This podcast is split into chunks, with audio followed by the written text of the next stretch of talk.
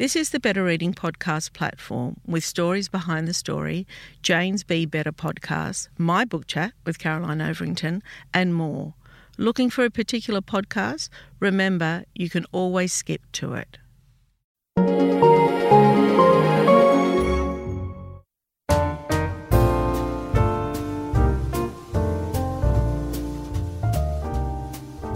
Welcome to the Better Reading Podcast Stories Behind the Story, brought to you by Bolinda Audio. Listen to Bolinda audiobooks anywhere, everywhere. Hi, this is Cheryl Akle for the Better Reading Podcast Stories Behind the Story. We talk to authors about how they came to tell us their story. Anita Abriel, welcome to Better Reading. Well, thank you for having me, Cheryl. I really, really appreciate being here. Yeah. So Anita is in California, and we're pretty excited to talk to her. I mean, one of the um, the benefits, if you like, of coronavirus, and, and I know there aren't that many, but it has given us access to authors via Zoom and authors that aren't necessarily in Australia, like yourself, which is great. Oh, it's wonderful. I did a Facebook Live event with Tania Blanchard last week which was super, super fun. You know, yeah, she's wonderful too. Yeah. yeah. So let me introduce you. Anita was born in Sydney, Australia. She received a BA in English Literature with a minor in creative writing from Bard College. She is the author of The Light After the War, which was inspired by her mother's survival story during World War II. Her latest novel, Lana's War is a riveting and heartfelt story of a young woman recruited to be a spy for the resistance on the French Riviera during World War II. And as we said, Anita is in California. So, all I have in terms of my research note is that this is your second book. Is that right? It is my second book of historical fiction written under my maiden name, which is um, Anita Abriel under my married name, Anita Hughes, I've written about um, 15 uh, women's fiction, um, sort of light romantic, a bit, you know, lighter romantic women's fiction. Ah, right. Okay. That's why I couldn't find anything. So, talk to me about growing up in Sydney. Talk to me about that. And I really want to know how is it then that you now live in America? So, I my, my parents were both um, Holocaust survivors and that's the light after the war is my mother's story of her how she got to australia from europe.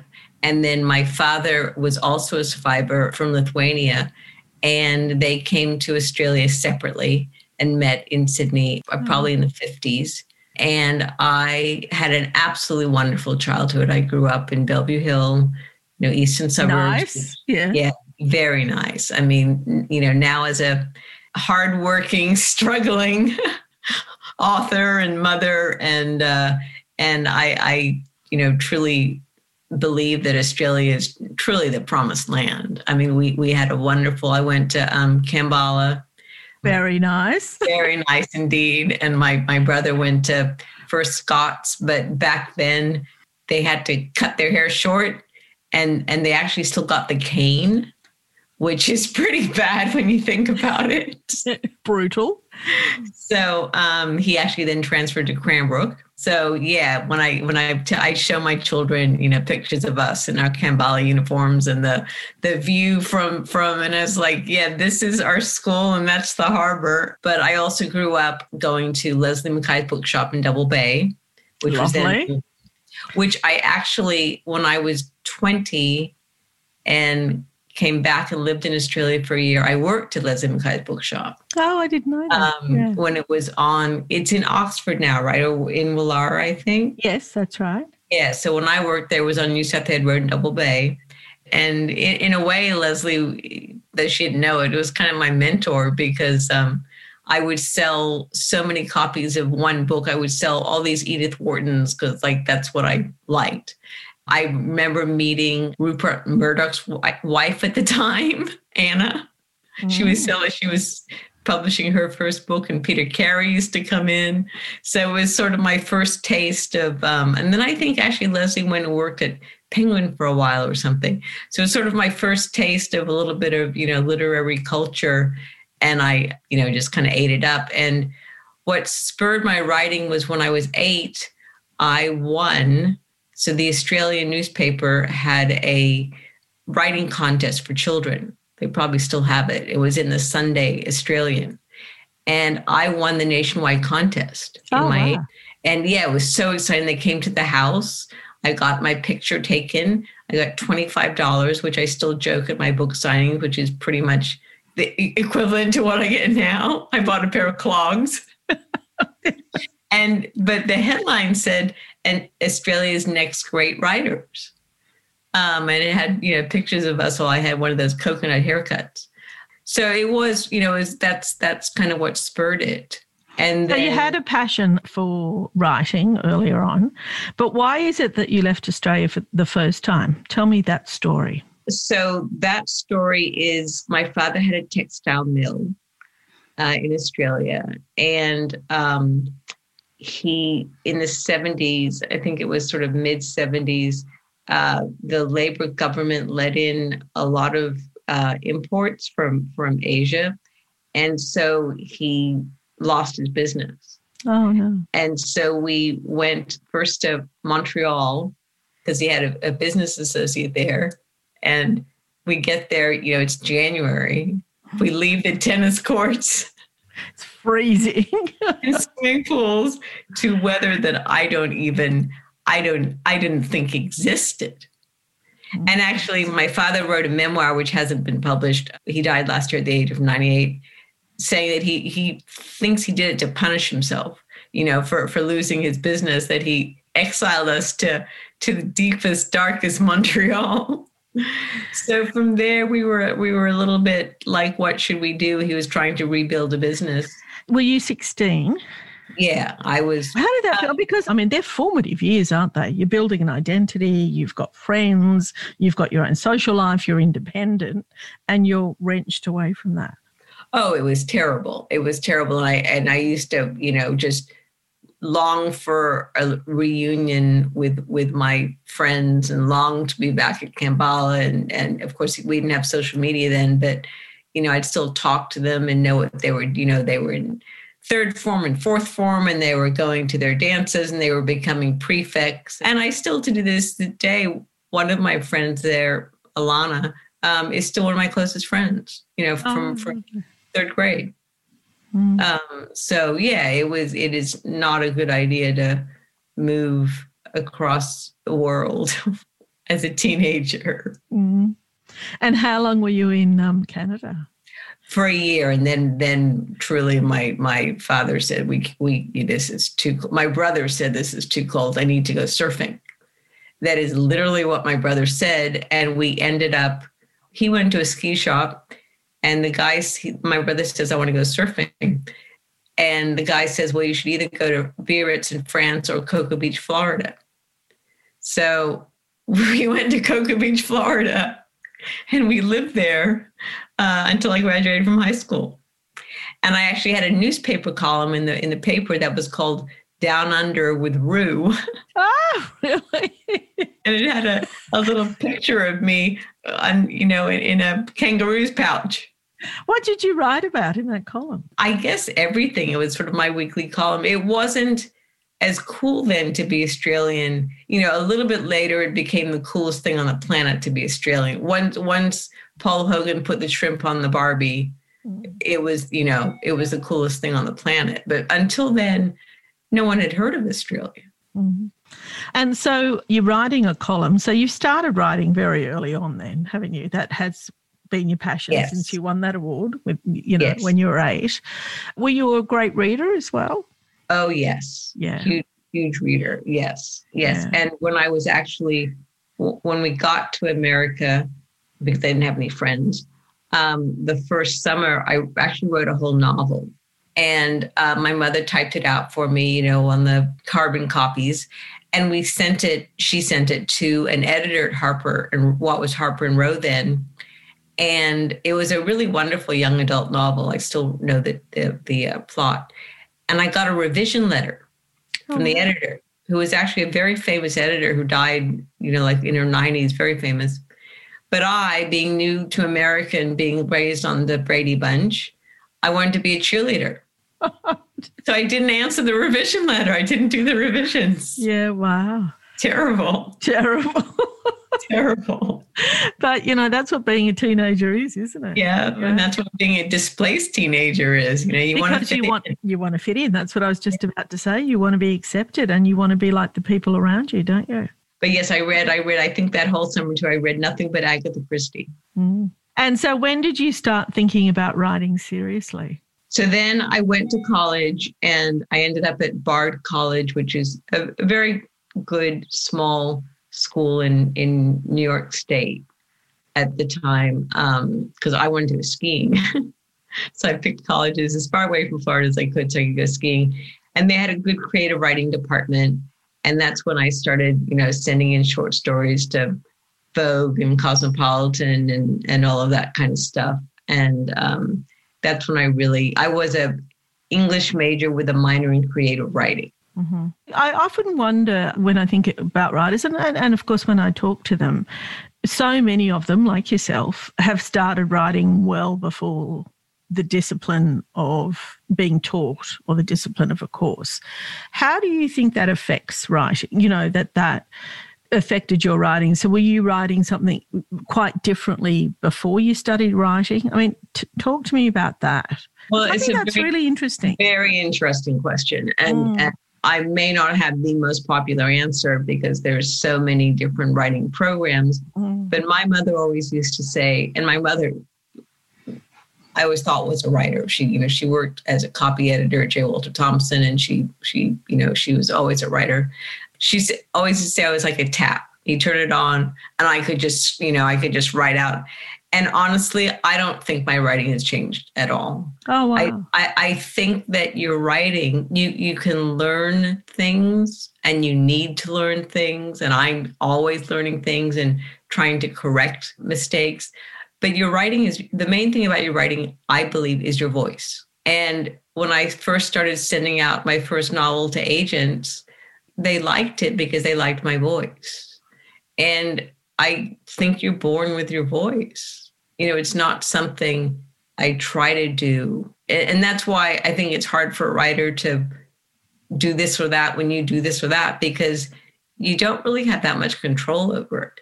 It's your personality, isn't it? Yeah, it, it's, you know, you can hear them in your head. It's the voice mm. that, that it's the voice that you put on the page. Mm. And I, I think it's the voice that readers and I as a reader respond to.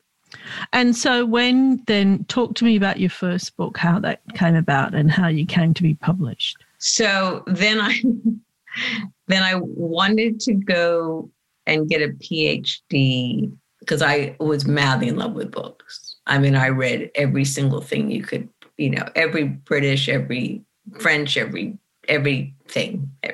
But then I actually ended up marrying very young at, at the age of 23 when I was getting a master's in English and creative writing from UC Berkeley after spending a year in Australia, actually, when I was like 21, because my parents had moved back. And so then I got married when I was 23 and ended up having five children. Wow. and so that put writing off for 20 years.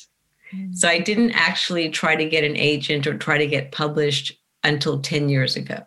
But were you writing during that time no. while you were raising children? Not at all. No, which which is I helped my husband run his business, which was a more than full time job. Right. Did he, you miss it? I didn't miss it because I read all the time. Right. You know, I'd read while I feed the baby. I used to dry my hair every day so I could read while I'm drying my hair. I, I I read all the time.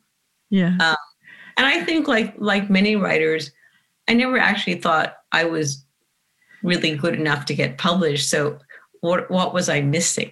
You know, mm. that that still was a dream that doesn't happen. So no, I, I didn't actually think about it. Ready to pop the question? The jewelers at BlueNile.com have got sparkle down to a science with beautiful lab grown diamonds worthy of your most brilliant moments. Their lab grown diamonds are independently graded and guaranteed identical to natural diamonds, and they're ready to ship to your door. Go to Bluenile.com and use promo code LISTEN to get $50 off your purchase of $500 or more. That's code LISTEN at Bluenile.com for $50 off. Bluenile.com code LISTEN. Hey, it's Paige DeSorbo from Giggly Squad. High quality fashion without the price tag. Say hello to Quince. I'm snagging high-end essentials like cozy cashmere sweaters, sleek leather jackets, fine jewelry, and so much more. With Quince being 50 to 80% less than similar brands. And they partner with factories that prioritize safe, ethical, and responsible manufacturing. I love that. Luxury quality within reach. Go to quince.com slash style to get free shipping and 365 day returns on your next order. Quince.com slash style. So when did you start thinking about it? In 2008, our business had a dip because in America, the economy, you know, went to, to didn't wasn't doing well. Mm-hmm. And so I thought, oh, I'll, I'll try to write a book and see if I can make some money not knowing that, you know, publishing didn't pay very well, to put it mildly. It was a bad idea. bad idea. Especially when America was in the midst of, you know, disaster economy at the time. Um, yeah. But I was lucky enough that I actually got an agent really right away. And she actually sold my first two books right away. So, what had you written? What were your first two books? Um, so, my first one, it's available in a well, it's probably not available anymore. It was called Monarch Beach because I was living at the time, as I told you, um, in the in Monarch Beach in Southern California, and it was about a woman who's discovers her French chef husband wrapped around his female sous chef. Yeah and so accepts her mother's invitation to go stay at the St. Regis in Monarch Beach. So it was it was contemporary women's fiction, and uh, it was really fun to write, and that led to 14 more books with all different locations and sort of different, which was also really fun to write. One of them was actually made into a Hallmark movie last year. It's called Rome in Love, and it, it, they actually went to Rome and filmed it so that kind of took my love of travel. I set one in Rome and the French Riviera, like this, and all sorts of different places. And so, what then made you change your genre, if you like? Well, I always wanted to write my mother's story. Yeah. And, you know, it was very, very important to me because I admired my mother very much. And her story was absolutely fascinating. And, and I grew up with all the Holocaust stories you know, I mean, there were so many survivors in Australia when I was growing up, and uh, many of my friends, their their parents were survivors, and so that was very much around me. And I just really think I felt I re- I needed the writing experience. I needed to really be a good good writer before I could delve into her story and have the confidence to tell it well and to really go a lot deeper. And so, you know, I waited like seven years. And she also died of Alzheimer's during that time. And oh. I, I, wanted to, you know, to really remember her. Mm-hmm. Um, my grandmother lived with us, and you know, who's also in the light after the war, lived with us and, until she died, mm-hmm. and you know, until I was 20 mm-hmm. So they spoke Hungarian to each other, you know, mm. at home. So I really, really grew up with that stuff, and so I was just thrilled to write it and thrilled at the response that it got. And so you, you, you pretty much went from writing, you know, light-hearted rom-coms, if you like, or feel-good yes, stories. Yeah. yeah. And then you moved, wow, from yes. that to yeah. this. And yeah. I know you that you've written fiction and it's based on your mother's story. That can't have been easy because it's kind of a you know, as we were talking about. Oh, completely different. Yeah. Completely. Yeah. And then, of course, Lana's War, you know, is historical fiction, but, it, you know, most of it, some of it is real and some of it isn't. So I've completely changed course. And I really, really enjoy it because to me, writing is about delving deeper and really finding the emotions and and about especially about you know women's struggles to overcome things and, and bravery and courage and trying to make the world a better place in some way. So it's it's very satisfying to write it, satisfying to have people read it. It's been an interesting switch, but it's at the end of each writing day, I feel very satisfied, like I've, I've done something. In writing your mother's story, and I know you grew up with it, but was there anything that you discovered about her that perhaps Oh, you didn't know? Many, many things, many things. Talk to me about that. Well, the one one thing that that set off the whole story is that my grandmother used to kiss my mother twice on the neck before she went to bed. And I asked her when I was, you know, older, what was that about? And it's because, you know, it's in the story. She they were living in Venezuela after the war, and my mother married, and the guy was very jealous, and he came to where my grandmother was because they had come and shot my mother in, in the neck twice and then killed himself. And so, you know, the, these were some pretty serious things to be learning. Mm. Um, so again, sort of the courage, and she was, you know, she was younger than than my children are, much younger, you know, early twenties.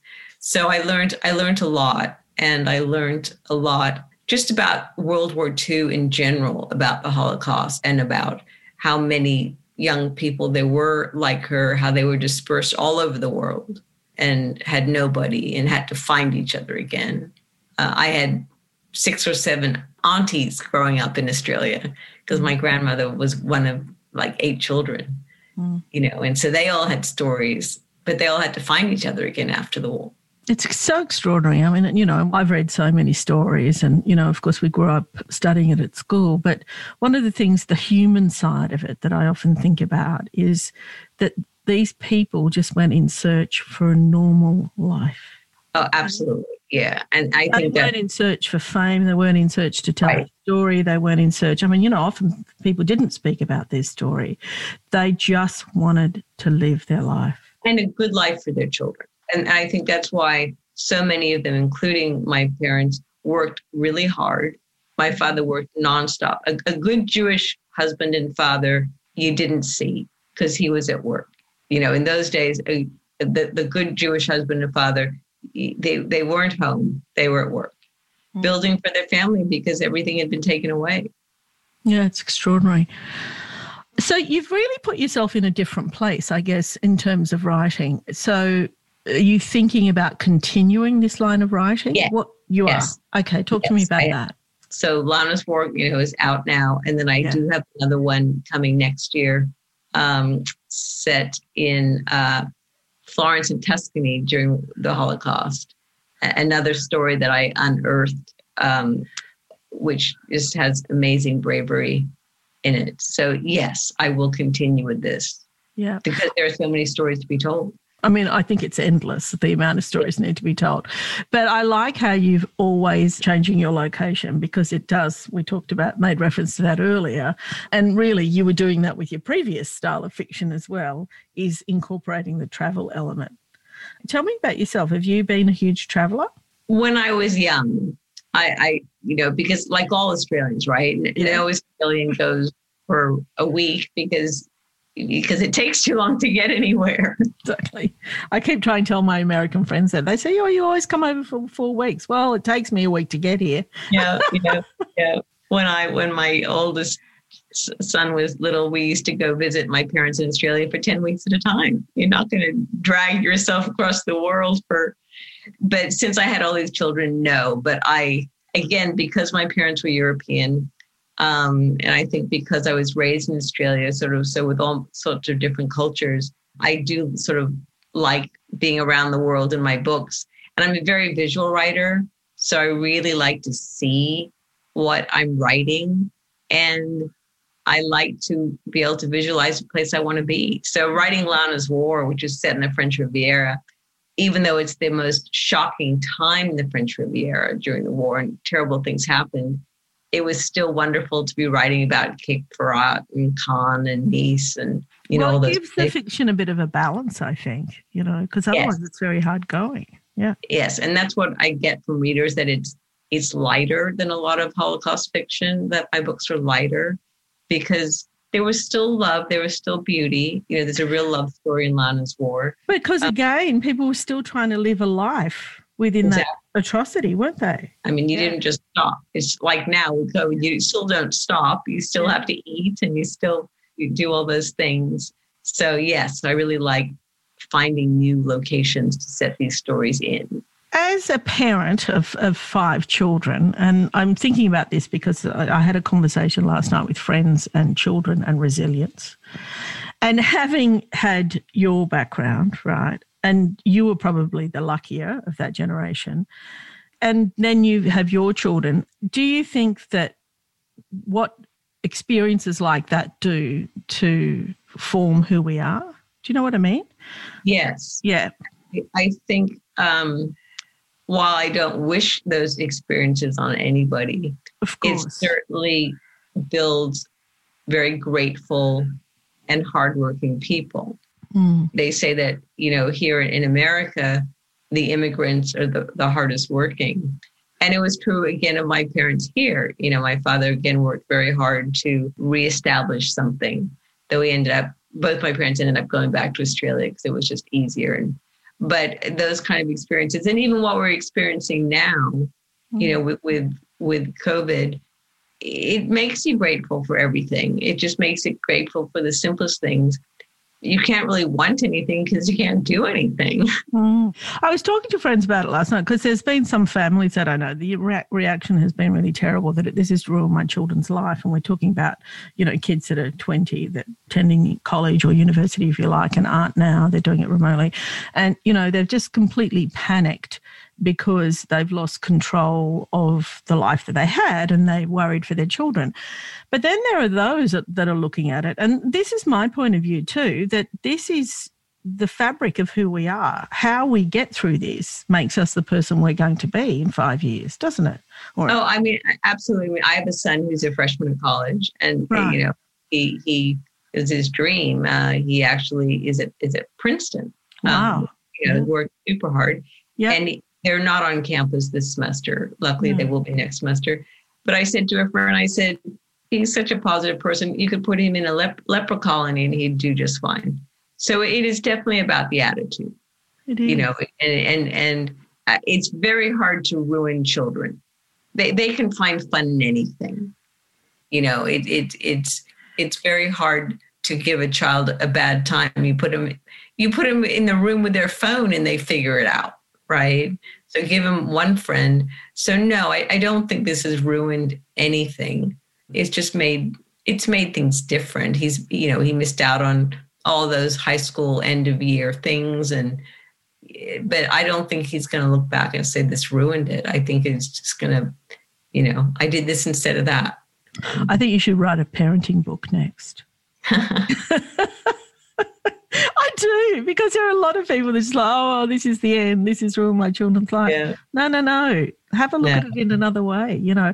Yeah. And when you're reading books like, you know, Lana's War, let's have a look at history. We've had challenges. Most generations have, well, I guess we've been, I don't know about you, but I feel as though we've been the lucky generation, right? Oh, absolutely. Yeah. It, it is everything I think makes us the people that we are today.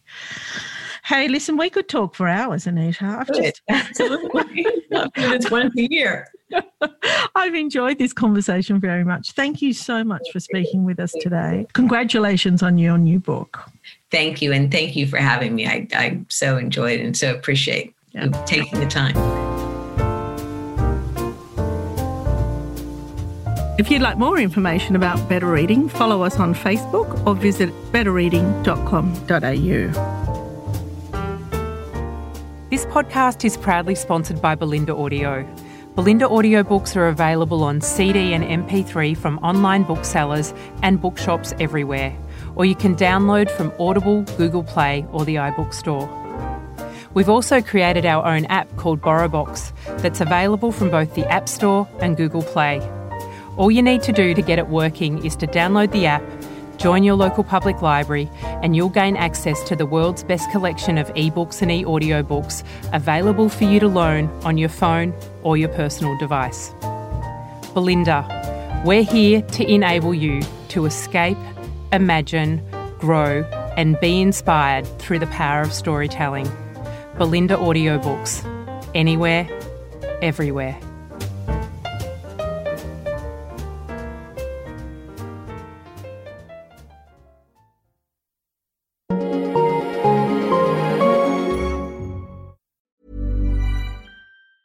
Planning for your next trip? Elevate your travel style with Quince. Quince has all the jet setting essentials you'll want for your next getaway, like European linen, premium luggage options, buttery soft Italian leather bags, and so much more. And is all priced at 50 to 80% less than similar brands. Plus, Quince only works with factories that use safe and ethical manufacturing practices. Pack your bags with high-quality essentials you'll be wearing for vacations to come with Quince. Go to quince.com/pack for free shipping and 365-day returns. If you enjoyed this podcast, leave us a review and check out the other podcasts on the Better Reading Network.